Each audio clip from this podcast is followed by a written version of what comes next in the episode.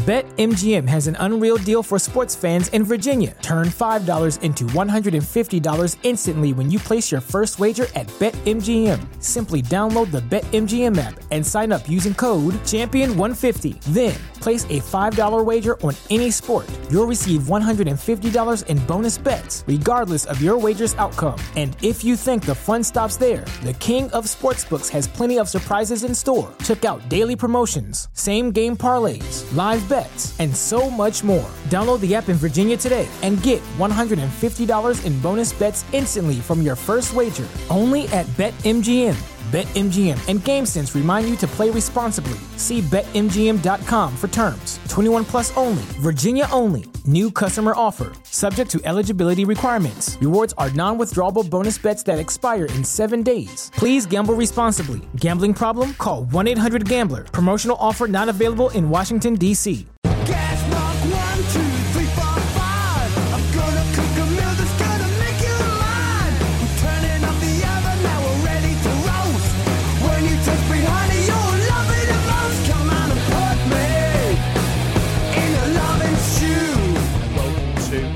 podcast. My name's Stuart Wright, and today's guest is TV writer Eric Rogers. Welcome to the show.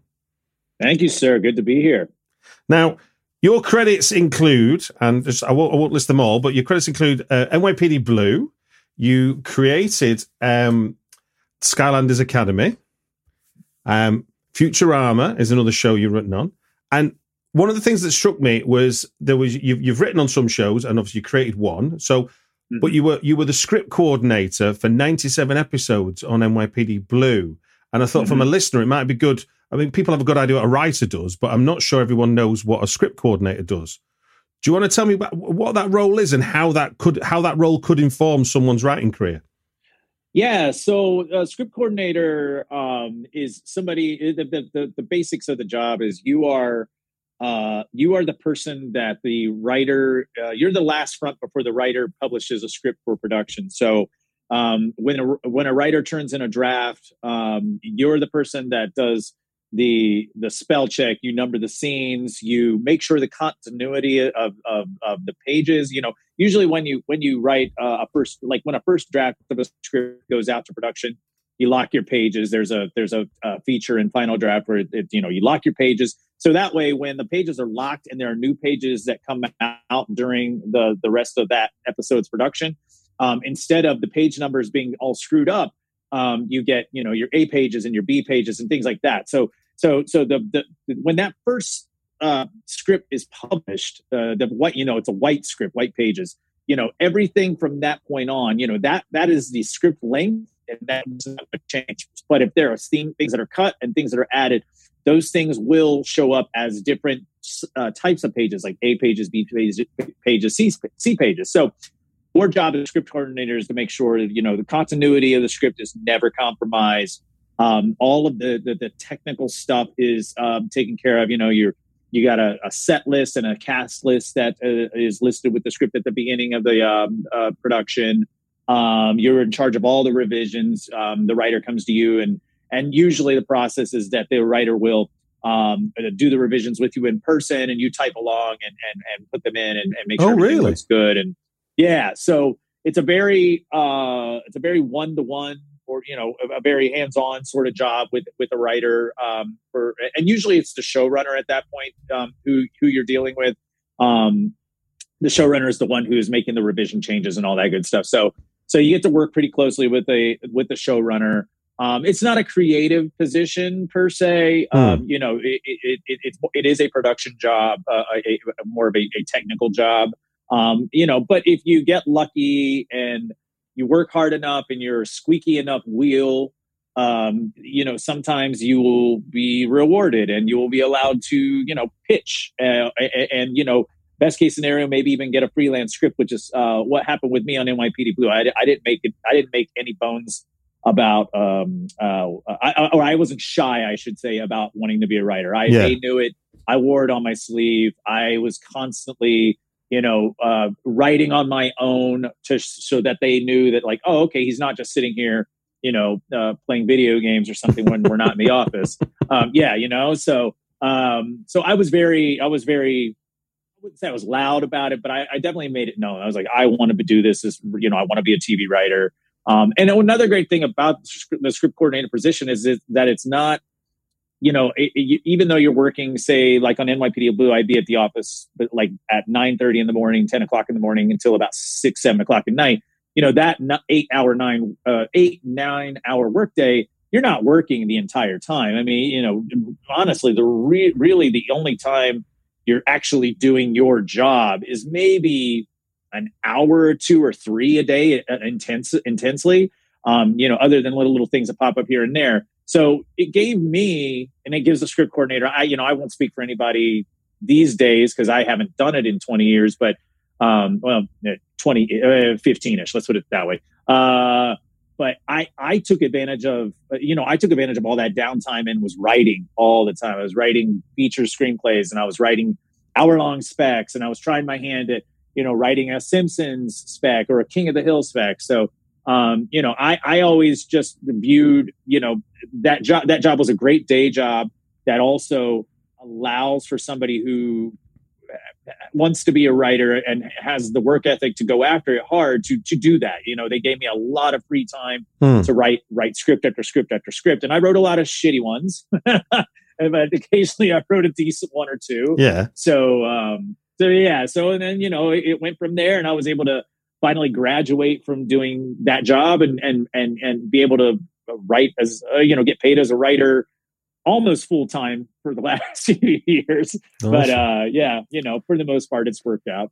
Well, I, I mean, I'm halfway through uh, David Milch's biography, a life's, oh, life's oh, yeah. work, and obviously he was one of the creators of NYPD Blue, and yeah. obviously they also created Deadwood, amongst other things. What what what were some of the lessons about writing you might have learned from working alongside somebody like him? You know, I there there there are a few that I have taken with me. You know, and I and I I was really fortunate because I I got my first so I got my first uh, production job as a PA on a Steven Bochco show called uh, Murder One in 1995. Okay, and David was um, the, the, our offices. The the Bochco building was on the 20th Century Fox lot. And in the building where it was our show, Murder One, and NYPD Blue. And NYPD Blue at that time was at like the height of its superpowers. I mean, you know, it's coming off of you know um, best drama Emmy win, you know, mm. and David is winning uh, you know Emmys for writing and and you know uh, Dennis uh, yeah Dennis Franz is winning for best actor, you know, a best actor Emmy. Um, so you know, it was a hot hot show and it was a great place to be because like it just you know, for lack of a better word or lack of a better word or phrase, it felt very Hollywood, you know, especially mm. for me being like a 22 year old kid who's just got up the, got out of my car from Ohio, you know, and I was like, wow, okay, I'm right in it. and so watching David work was, was really awesome because, um, he, he, he's, he, he, he's sort of this mad genius, you know, you, he, he we had this atrium at the Bochco building. And when David was rewriting or writing scenes, he did it all on like yellow legal pad, right? And he you'd see him like he would just kind of sometimes perch himself like in the middle of the floor. He'd lay down in the middle of the floor and he'd be writing. And no, everybody knew, don't go near him, don't talk to him. He's in he's in his zone. And I'm talking like in the middle of a, a, a building where there's casting going on and there's people bringing in lunch or you're going to get lunch for people. And but David, when he was in his zone, like he he didn't hear the outside noise. He didn't see the outside noise. He would just, if he was locked in on a script or locked in on writing, like he would just, wherever he was at, that's where he was at and that's where it was going to happen. So yeah. it was really wild to see him do, see that process with him. Um, but one of the major things I took away from him as a showrunner was, um, he would rewrite his writers extensively. I mean, that's it's it's not a that's like not an unknown thing, and and it's a pretty common thing with with a lot of shows, you know, mm. uh, you know, especially if it's a freelance or somebody who's not part of the staff, you know, a freelancer doesn't necessarily have the, uh, the, the, the grip on the show uh, and, the, and, the, voices and the characters and the tone and all that good stuff. So, you know, a rewriting a freelancer is a pretty common thing. And, and, you know, when David had to do that, the one of the things I thought was most admirable, admirable about David was he never took a writer's name off the script. Okay. So what that means is I, and I saw it firsthand. He would rewrite somebody from page one. Like he would rewrite the entire script.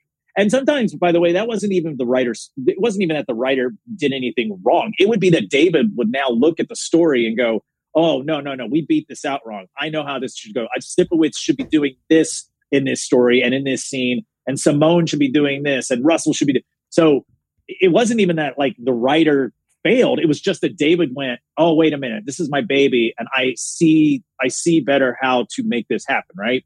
So he would do a rewrite, a page one rewrite, and it was all him coming up with everything new and fresh and, and all that. But he didn't take the writer's name off the script. So there are instances of, of writers on on Deadwood and and and NYPD Blue and Brooklyn South where those writers shush shush so hold on one second. My dog is very barky. There were there are uh, there were you know there are instances uh, uh, of these writers who who have been nominated for Emmys who have been nominated for other sorts of awards Humanitas awards and things of that nature. And, and they've won and they got that reward and it's boosted their career but David was the one who rewrote that script. David was the genius behind the script that this person's name stayed on. Wow. And and it's an incredible thing because it's such an egoless thing, you know. And yeah, and, yeah. And I always and I always thought, you know, and I and I apply this to to my to my own work as a showrunner. If I have to rewrite someone, I don't take their name off of it because you know it, it's not about me. It's about the show. It's about them. And you know, and if they if, if a writer, if I have to rewrite a writer, you know, besides the paycheck, that credit is still so important to to to that person's career Of and course, to, yeah. to the traje- trajectory of their career. So it makes it, it it seems like such a selfish move for a writer, a, a showrunner, to, to if you have to rewrite somebody to take their name off of the script or add your name to it. I just always.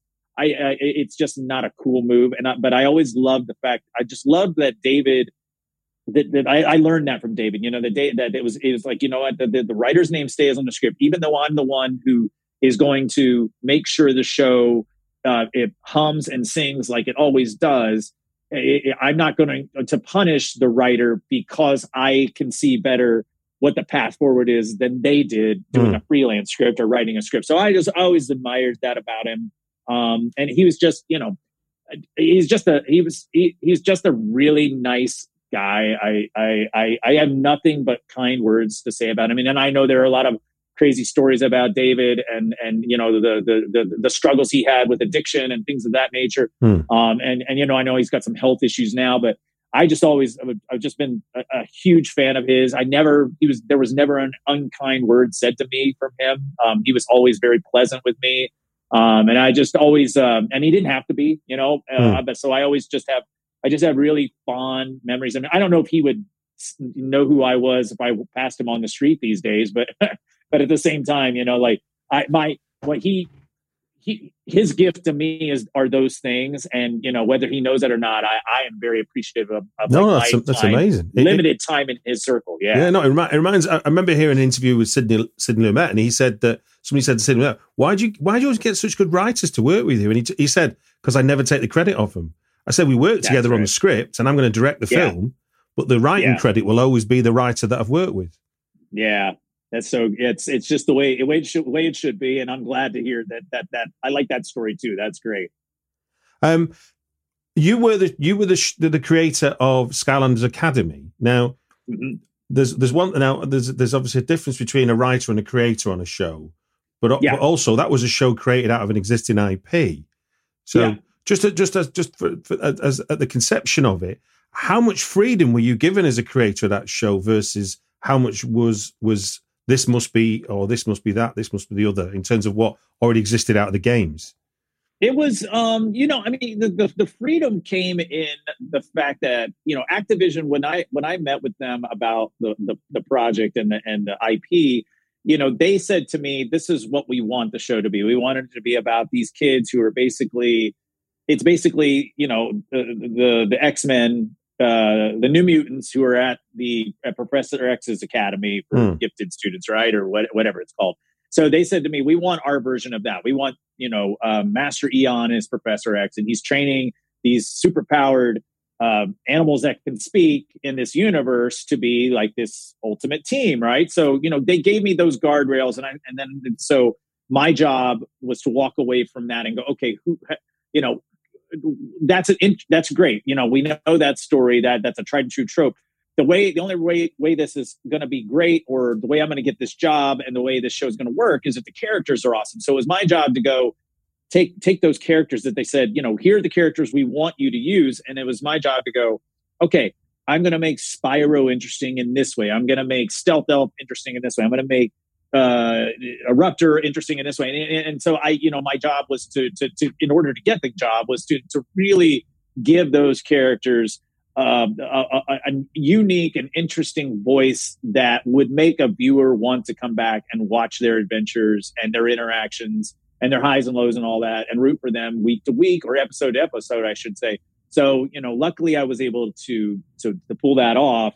Um, and it's always been, that's always been my approach with any project that I've been a creator on. I, I actually, I did it another series after Skylanders Academy for Hasbro, which hasn't been announced. And we did, we did 52 episodes. It's it's produced and ready to roll right now. And we don't, yeah, I don't know what their plan is with it. We finished it in January 2020 and it's based on a very popular uh, IP from the 70s that um, used to be a comic book.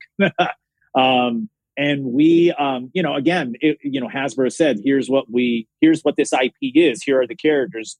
How would you make this work?" And, and you know, it's just me, for me. It's always been character first. You know, if we okay. if we don't like the characters, we're not rooting for the characters. The the rest of the story doesn't matter. You know, it's a uh, it, it, you can give me the the coolest angle into a story or the coolest hook and if the characters suck, or if they're not interesting, like who cares? It's it's off the air, and or you know people forget about it. So so from my approach has always been how how do I even with like these little talking animals and and you know cartoon characters, it's like you know and even for kids, you know a lot of what I, the most of my bread and butter is uh, six to eleven animation and you know kids kids are really smart these days they they they you, you can't write down to them you have to give them aspirational content and um, you know i always try to even though it is it is content for you know an eight year old nine year old i still want them to um, i still want them to i still want my jokes to be a little more elevated. Mm. i want my i want their interactions the the characters interactions to feel real.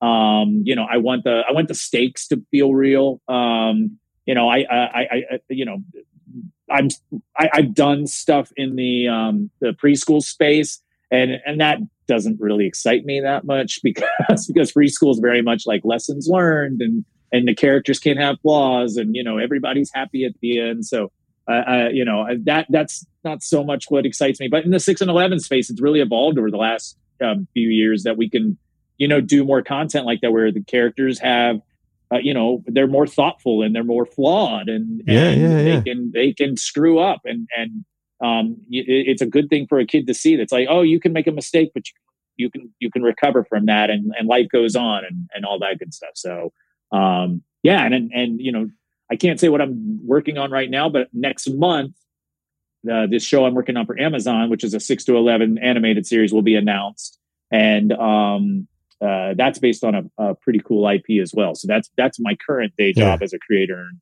and showrunner. Well, well, one well one last question then about about the about the job roles then. Um, yeah, before we yeah. get into the three films, is yep. is how would you describe the difference between a show creator and a, and a, somebody who's writing on a show, having been in um, both camps now? Yeah, I mean, for me, I, I've had I've played I've been for the three shows I've been the creator on, I have been the head writer at the same time. Okay. So there are few instances of someone who creates a show and then hands the keys to the car off. Um, you know, most of my experience has been that if you're the creator, unless you don't have the experience as a writer or you just aren't interested in that part of the process, it's it's very rare that the creator will, will go, oh, okay, now somebody else can you know write the show. You know, I my so um so for me, my my my my experience specifically is I I have been creator and head writer on each of these last three projects that um, that I've uh, been employed on to do that. So um, you know, so you create the show and then and then you're in it as a writer. You know, you're you're uh, you know coming up with all the the storyboards or uh, sorry springboards for episodes and and then you're you're hiring freelancers to uh, help you beat out the story and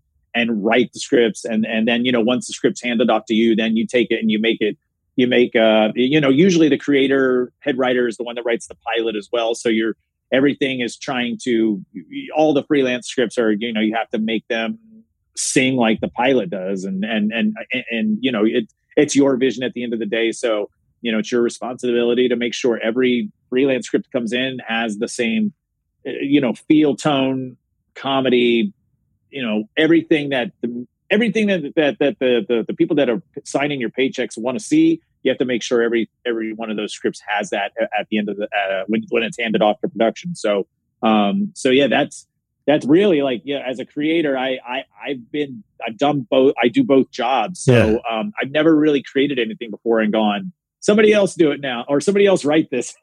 So so in a way your your your your, role the way you've the way you've you've you've made the role as, as you do it is you're forever macro micro in terms of your the overall vision for the show and then what this episode needs oh yeah yeah and, and, and it can be a little intense uh i bet uh, depending on you know your production schedule and all that. Animation, I, I was one of the things I love about animation though, as opposed to live action. Like live live action, you have this added pressure uh, of of you know having to shoot every day and having those scripts you know be ready to you know you get your eight ten day you know it's like live action dramas you got eight to ten days for every episode to, to shoot that script.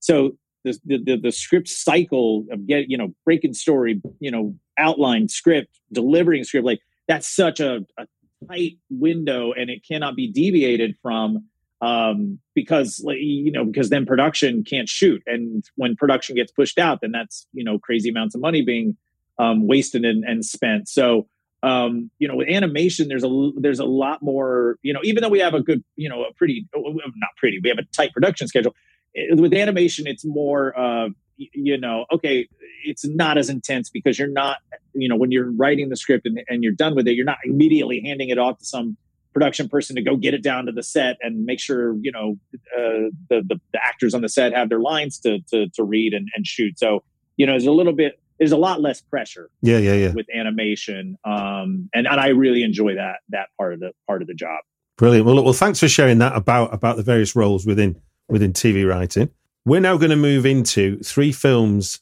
that have impacted everything in your adult adult life. And like you said, that's that's a big. Everything's big. But but the, but the interesting thing about this show so far, and I've only been doing it since December, this format, is that um, is that everybody interprets it in a different way. At, at one extreme, uh, a recent show that went live was with the film critic Walter Chaw, and and and he and he interpreted it as three. He he he, ta- he talked about surviving a suicide bid and the three films he watched repeatedly after that period in his life. Whereas I interviewed the actor Sarah Sarah Lindish, and she talked about watching Wizard of Oz with her grandparents and how that was a VHS that you know when she went to their house that was the film, and so for her it was tr- tr- you know intrinsically linked with her relationship with her grandparents. So it.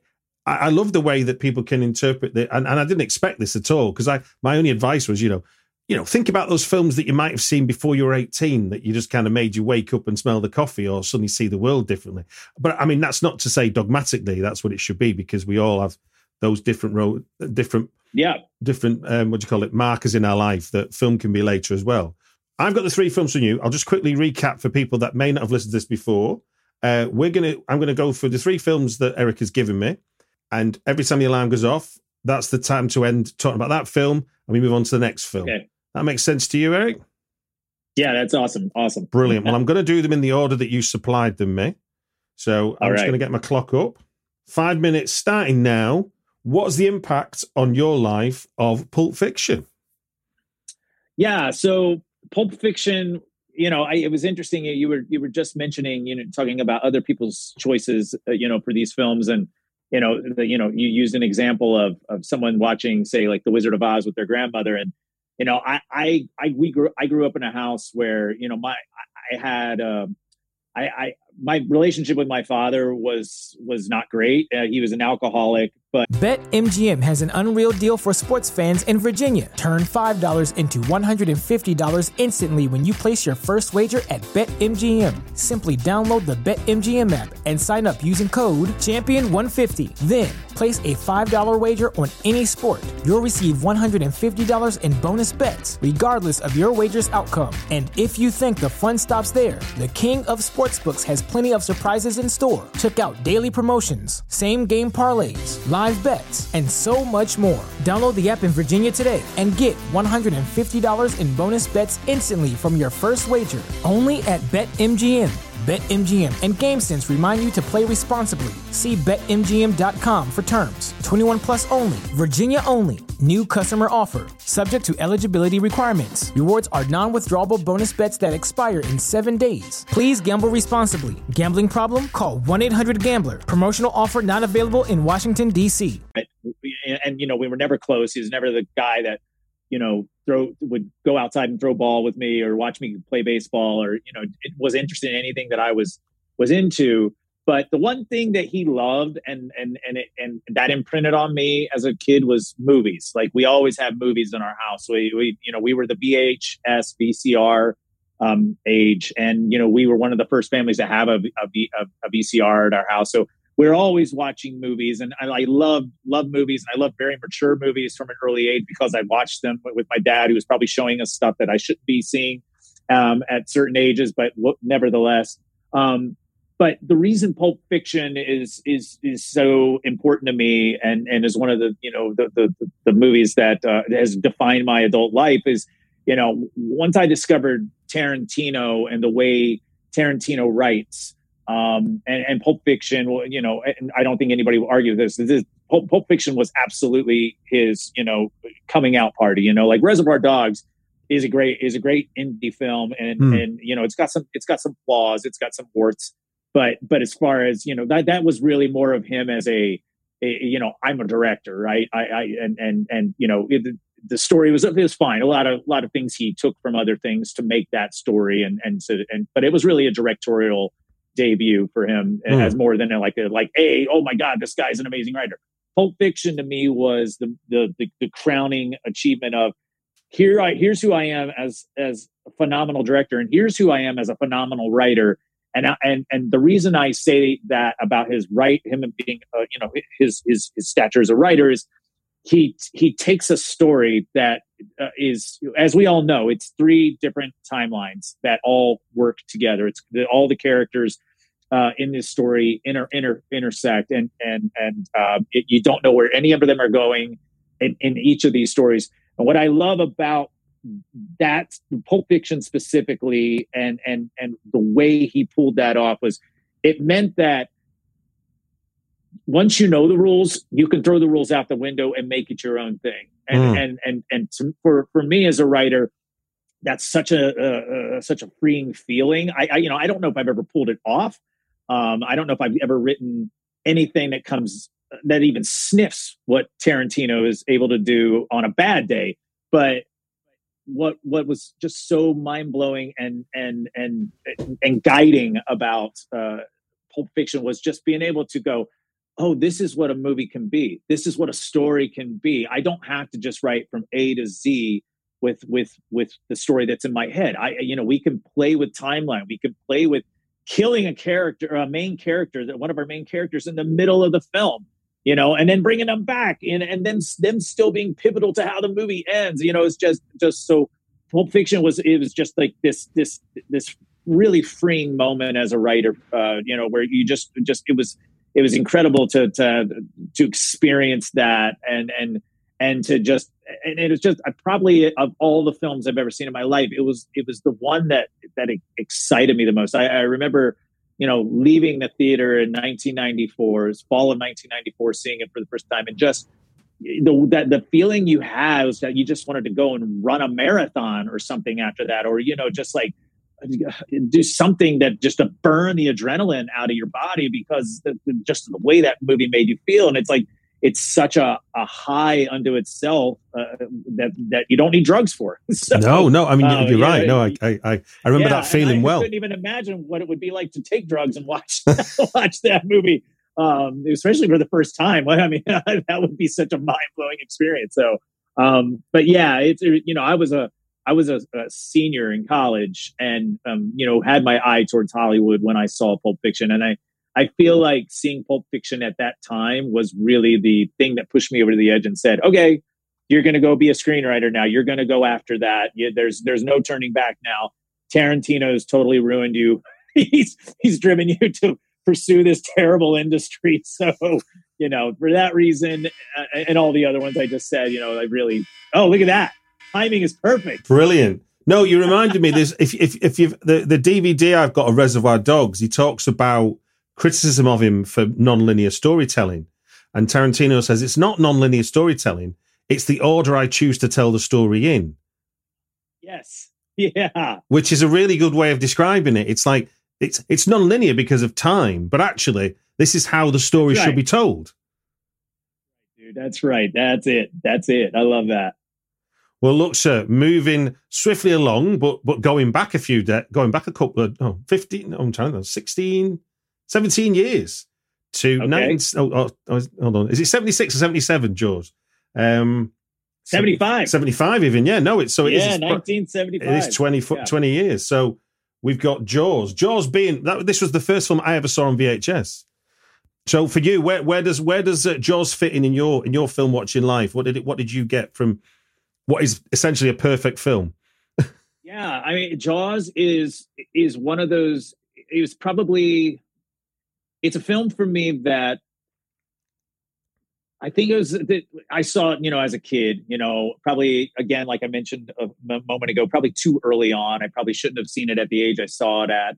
But that to me was the film where just adventure it was the perfect marriage of adventure and and horror and and thrills and and light comedy and character um you know as far as you know the greatest films ever made you know not just in hollywood but generally just the greatest films ever made. I mean i feel like jaws has an argument to be considered one of the best films ever made. Um, for for for and not because one thing sticks out greater than the other not because watching you know roy scheider and uh, and um, uh, roy uh, or um, jeez the actors names are escaping me roy scheider um, Roy Scheider and um, Robert Shaw and uh, Richard Dreyfuss plays Hooper.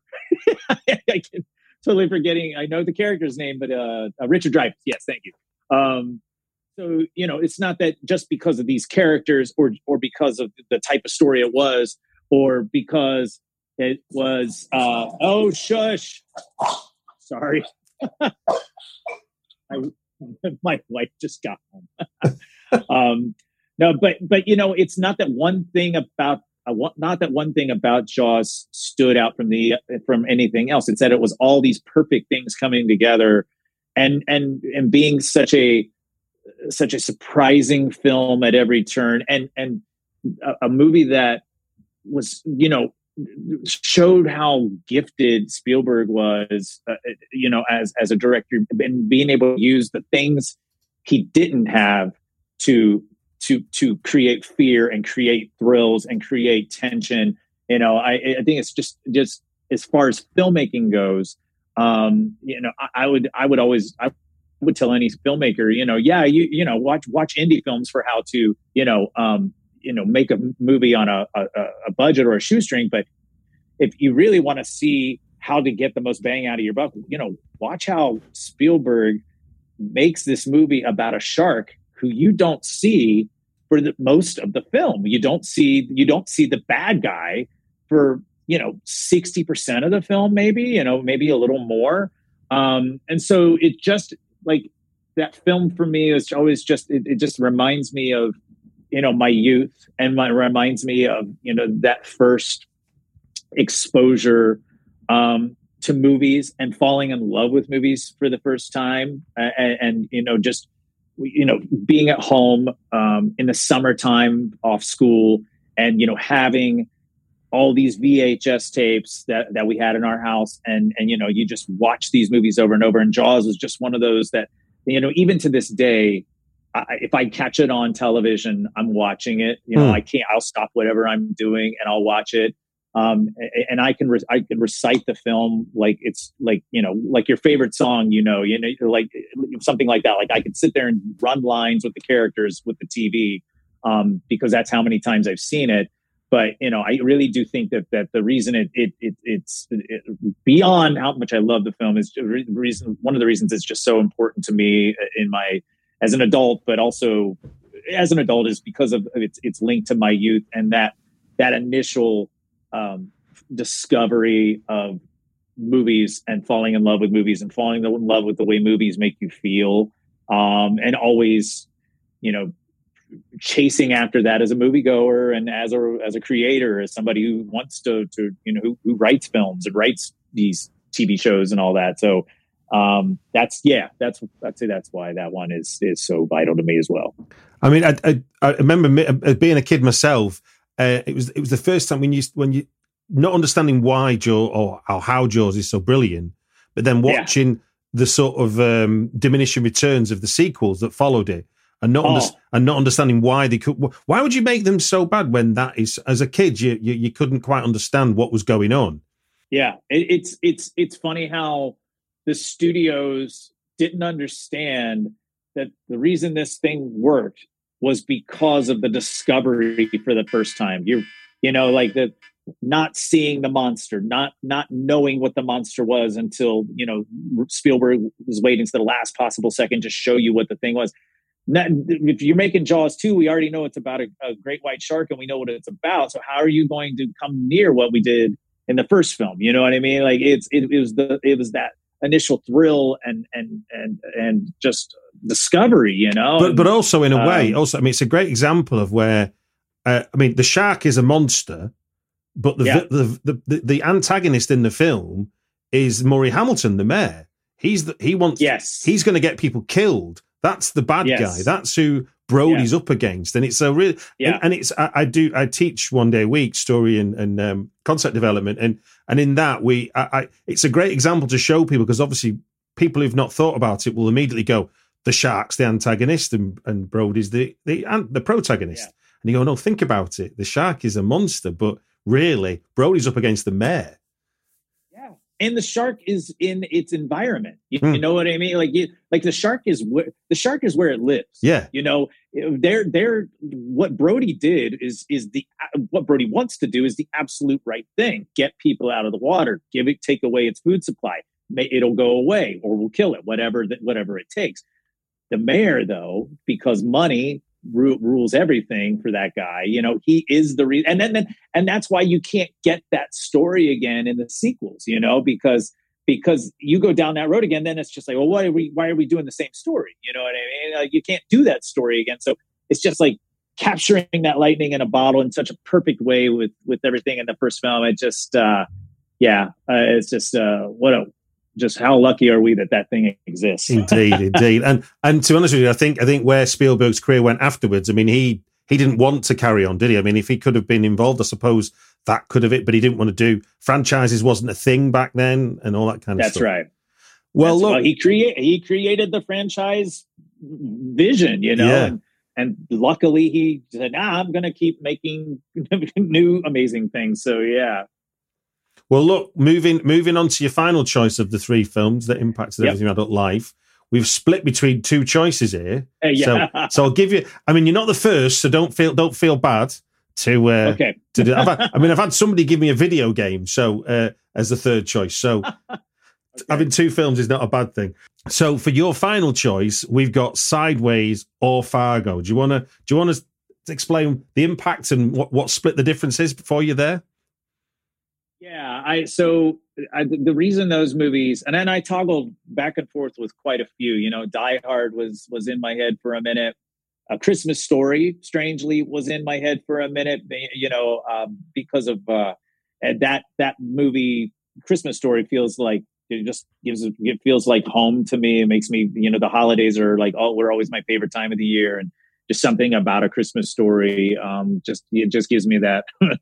that peace and and and and you know uh, nostalgia that we're always you know uh, wanting to, to to to hang on to and and you know just makes us feel happy. But um but yeah, with Sideways and and Fargo, you know, uh, th- those are t- two of the most important films to me in my, in my life uh, because I again this is kind of this is this is this is intrinsic with my me being a writer, me pursuing a career in, Yeah. in, in Hollywood and and you know all that good stuff. You know what I love about both of those films is the the the, the way that it's we talked about this a little bit earlier you know character is everything you know and um, th- those movies uh, are so beautifully written and the characters are so wonderfully crafted and um and and, and I've always been I feel like I've always been chasing that as a writer to be able to write you know a, a character like Paul Giamatti's character in Sideways eh, or you know and and and and the Coen brothers the way they craft their characters and they're everyone's so beautifully flawed um and it's just for some reason you know I, I what I love about those movies is just there's there, the, the subtlety, the storytelling, the the, the the the the kind of the way dark humor infuses both movies as well. Hmm. Um, you know, you watch either of those films and you'll catch yourself laughing at things that you that you, you know is just twisted and you should not be laughing at at all. Um, but but but they're so real in that way. You know, um, you know, for instance, so when we see uh, when we see the uh, uh, Peter Stormare's character, you know, trying to you know put the the uh, his partner's leg in the wood chipper at the end of Fargo, and he's just and you know, and Frances McDormand's character has just come up, and she's watching him, and that move that scene's so brilliant in the sense that he can't he's so he's so focused on trying to push that dude's leg into the chipper, and there's blood shooting out of it, and she's over here with her gun out and he can't he doesn't even notice her because he's so focused on the job and he's so annoyed. And she has she's and the wood chipper is like super loud and she's having to yell over it and point to her point to her uh, sheriff's badge or her badge and I mean point her gun. And it's just like what a comically weird wild but also super real moment you know there that the you can absolutely buy that that's how that situation would go down. And then that sad little chase that takes place afterwards where Stormare tries to run away in the snow and easily caught like, it's just like there's a there's such a realness uh, uh, uh, such a- lived-in real quality about the way the, the coen brothers and alexander payne especially back then. I, I, I coen brothers a little little bit more i think i've gotten a little bit away from that over recent years. There's a little bit more uh, uh, high concept sort of things and and and and and things they're trying, which is great. You know, you should do that as an artist. But but back, you know, in the those those mid late '90s, early 2000s, Coen Brothers and Alexander Payne movies, like just just they those those characters just feel so real. They feel like they feel like people that you know. The the, the way they react to things are so human, and it's just such a it's just such a, um, uh, uh, it's so aspirational for me as a writer. Um, uh, and, as a, as somebody who who you know is going to write these things until um, you know the day I die. You know, I'm Yeah. always going to be trying to um, you know uh, try to live up to to those types of stories and those types of characters and and um, I think that's why those those two films stuck out to me and they they mean so much because it just because of, of, of uh, how how how much they mean to me as far as you know uh, trying to be that type of storyteller and that type of writer and to to you know um yeah those, those are the reasons yeah Yeah, I mean, well, I think I think with with with um, with Fargo, you get you get the absurdity of brilliant characters that seem unreal, but they never you never lose sight of the stakes. You, you feel like you're in a drama Yeah. still, even though yeah what's been set up and what's playing out is nigh on ridiculous. At ti- certainly Yeah. in Fargo, you know, it's proper, it's farcical levels of farce. You know, yeah and yet yeah and yet it still can feel like a Pinter play where you're where you're kind of where you're reading the subtext of characters and wondering what they're up to. I mean, there's that whole scene with with Frances McDormand when she's with her old school friend, which which Yes. should, I mean, you can imagine Great. now if if you if you put a spec script in like that and a script reader got hold of it, they'd go, "What have you got that scene for?" Right, that's right so, so good so good oh look at that timing is perfect again We are up with the five minutes. Well, look, um, that's your three, your three, three and a bit films. Um, I thank you very much for sharing and I thank you very much for um, for sharing your insight into into TV writing as well. I was very grateful for that. Um, do you think? I mean, you you say that that that um, I mean, and you gave me some you gave me some words before we before we spoke, and it's it's this idea of it inspiring you as a writer. You know, the idea of watching stuff that makes you because a conversation I've had with my students is it's like you can you don't want to try and be like Tarantino, but under because because that's a measure you can never achieve. It's like That's right. but you know that if you write every day, you'll be a better writer than you were yesterday and the day after That's that and stuff. And obviously, that's the journey that Tarantino went on to be that good. He didn't. That, He didn't that's, arrive That's fully formed. absolute. Yeah, that's absolutely it, and, and and that's how you discover your own voice. I mean, you you, you can, and, and by the way, it's okay. uh, I'm sure I did this in my youth. It's okay to try to write a Tarantino esque script, Absolutely. but the reason you're not going to be Tarantino is because there's only one Tarantino. You know, you got you have to be. You have to be you. You have to be me, or Mm. I have to be me. You know, like we have to figure out what our what our voice is because then that's how once you develop your voice and and your style and and all that good stuff then that's when you're somebody suddenly who people want to hire to write their stuff and want to but you know they want to buy your scripts because it's like oh wait okay i i th- this is a cool story but the way this person's telling me this story is is something i haven't experienced before or something i think audiences are going to respond to. So you know yeah that wri- writing every day i mean you know it's, it's funny i especially when i was younger and this is this does apply to your students but when you're young you should absolutely gun it all the time and be writing and and be figuring out you know who you are as a writer and what your voice is. As an older person i i now i take take breaks when i can uh, especially when the writing is your day job. I just like i look for reasons not to write.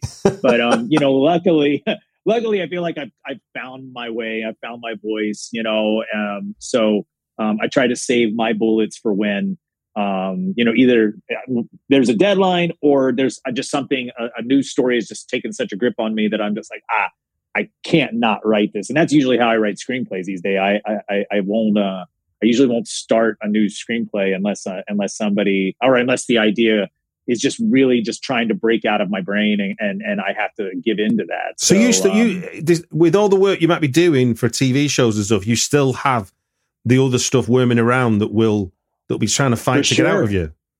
Yeah, I mean, I've written uh, over the last couple of years. I've written a couple of horror horror screenplays that I have a producer who's uh, shopping and and I have a director's attached to, and you know, I I I have to write that stuff to kind of counter doing the kids stuff because Mm. you know uh, you know germane to this conversation. You know, I love movies so much, and you know, the reason I came to this that came into this industry is because I wanted to be a film writer. So you know, I'm always still pursuing that and I'm doing that on the side. And, um, you know, I, I haven't had the, the luck I've had in TV yet, but, but, you know, I, I, it, all f- informs each other and every screenplay I write, I feel like it get, is getting better because of all the work I'm doing in television and, Mm. and all the things I've learned from television that I can apply to storytelling uh, as a screenwriter. So, um, yeah, it just, uh, uh, I just still, you know, I'll, like I said a couple minutes ago, I'll, I'll write until I die, for sure. Well, look, on that thought, it just gives me to say thank you very much for joining us on the Britflix podcast. yeah, thank you. I appreciate it. This was super fun, man.